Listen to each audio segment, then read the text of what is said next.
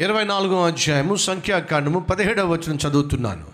నక్షత్రము యాకోబులో ఉదయించును. రాజదండము ఇస్రాయేలులో నుండి లేచును. నక్షత్రము యాకోబులో ఉదయించును. ఆ నక్షత్రమే ప్రభు అయిన యేసుక్రీస్తు.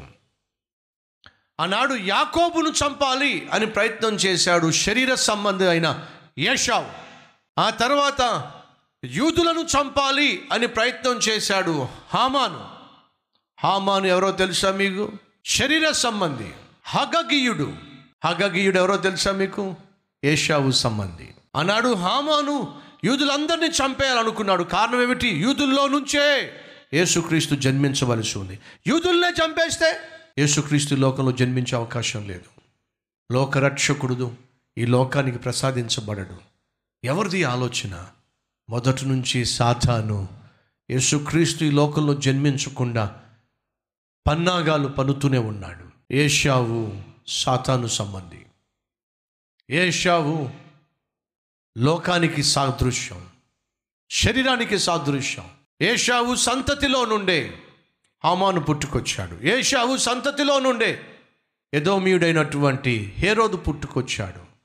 వీళ్ళందరూ కూడా మొదటి నుంచి యూదుల మీద దాడి చేస్తూనే ఉన్నారు.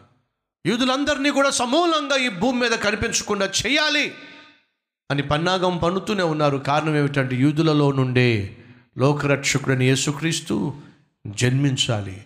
ఆ యూదులనే భూమి మీద లేకుండా చేసేస్తే లోకరక్షకుడు ఈ లోకంలో జన్మించకుండా చేయొచ్చు. ఇది సాతాన్ యొక్క పన్నాగం. ఆ యదోమీయుడైనటువంటి హేరోదు ఏం చేస్తున్నాడో తెలుసా? యేసుక్రీస్తు పాప పరిహారార్థ బలిగా సిలువ మీద మరణించకుండా చేసే ప్రక్రియలో సాతాను చేత ప్రేరేపించబడి రెండు సంవత్సరాల లోపున్న పిల్లందరినీ చంపేస్తే యేసుక్రీస్తు కూడా చంపబడతాడు. ఫలితంగా లోకానికి రక్షకుడు ప్రసాదించబడకుండా అరికట్టవచ్చు అనేది సాతాను యొక్క పన్నాగం. ఏసయను చంపేయాలి. లోకరక్షకుణ్ణి లోకానికి ప్రత్యక్షం కాకుండా చెయ్యాలి అని ప్రయత్నం చేసిన హేరోదు. ఏమయ్యాడో తెలుసా మీకు? ఏసయను చంపాలి అని ప్రయత్నం చేసిన కొన్ని రోజులకే తాను చచ్చిపోయాడు. చంపాలి అనుకున్నవాడు చచ్చిపోయాడు. చంపబడాలి అని నిర్ణయించబడిన యేసుక్రీస్తు జీవించాడు. లోకం కోసం తన ప్రాణాన్ని త్యాగం చేశాడు.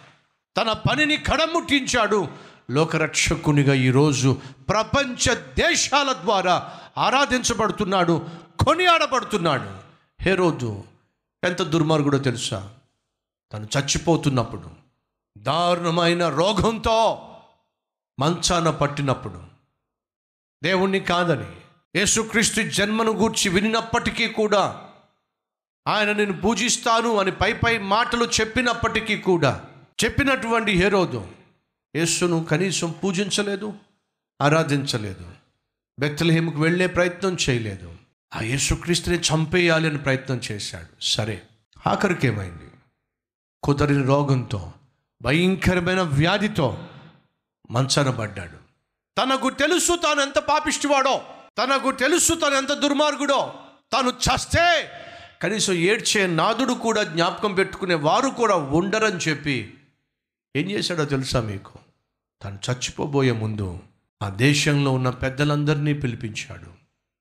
ముందుగా చెప్పి పెట్టాడు.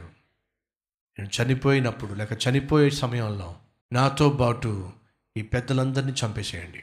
అలా చంపటం వల్ల దేశంలో ప్రతి ఇంటిలో ఏడుపు ఉంటుంది నేను చచ్చిపోయిన దినము కనీసం ఈ రూపంలోనైనా ప్రజల మనుషుల ప్రజల హృదయాల్లో నాటుకుపోయి ఉంటుంది. ఏ రోజు చచ్చిపోయినప్పుడు తను ఒక్కడే చావలా చాలా మందిని చంపేశాడు అని చెప్పన్న నన్ను జ్ఞాపకం పెట్టుకుంటారు. ఎంత దుర్మార్గుడండి.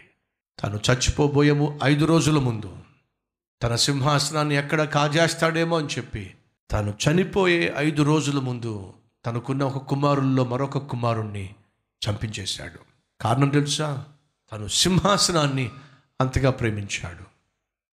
కానీ ఫ్రెండ్స్ తనకు కూడా ఒక అవకాశం ఇవ్వబడింది యేసుక్రీస్తును కలుసుకోవడానికి. ఎవరి ద్వారా? జ్ఞానుల ద్వారా. నువ్వు ఎంత దుర్మార్గుడు అయినా ఎంత పాపిష్టివాడివైనా ఎంత నీచుడు అయినా ఎంత చండాలుడు అయినా దేవుడు నిన్ను ప్రేమిస్తున్నాడు. నువ్వు రక్షించబడాలి. నువ్వు ఆ దేవుని ప్రేమను గుర్తించాలి. ఆ దేవుణ్ణి విశ్వసించాలి. ఆ దేవుడు అనుగ్రహించే క్షమాపణ పొందుకోవాలి. నువ్వు దుర్మార్గుడిగా చావకూడదు.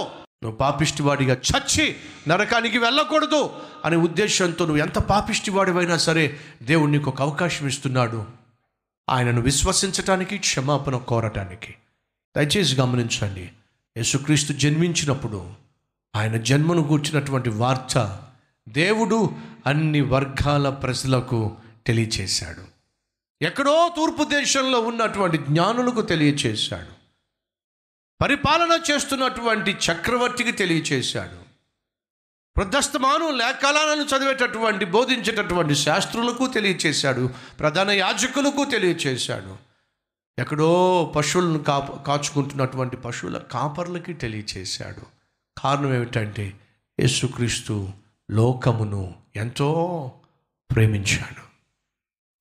ఆయన అందరికీ ప్రభువుగా అందరి పక్షమున ప్రాణం పెట్టడానికి ఉదయించాడు.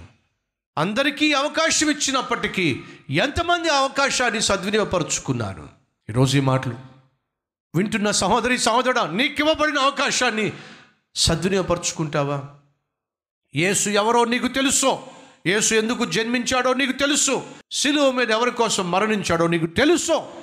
నిన్ను రక్షించటానికే నిన్ను బాగు చేయటానికే.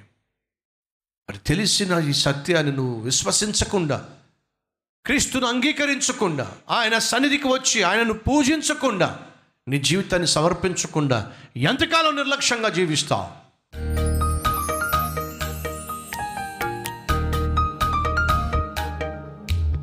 మహాపరిశుద్ధుడు అయిన ప్రేమ కలిగిన తండ్రి బహుసూటిగా స్పష్టంగా నాయన మా అందరితో మాట్లాడినందుకు స్తోత్రాలు.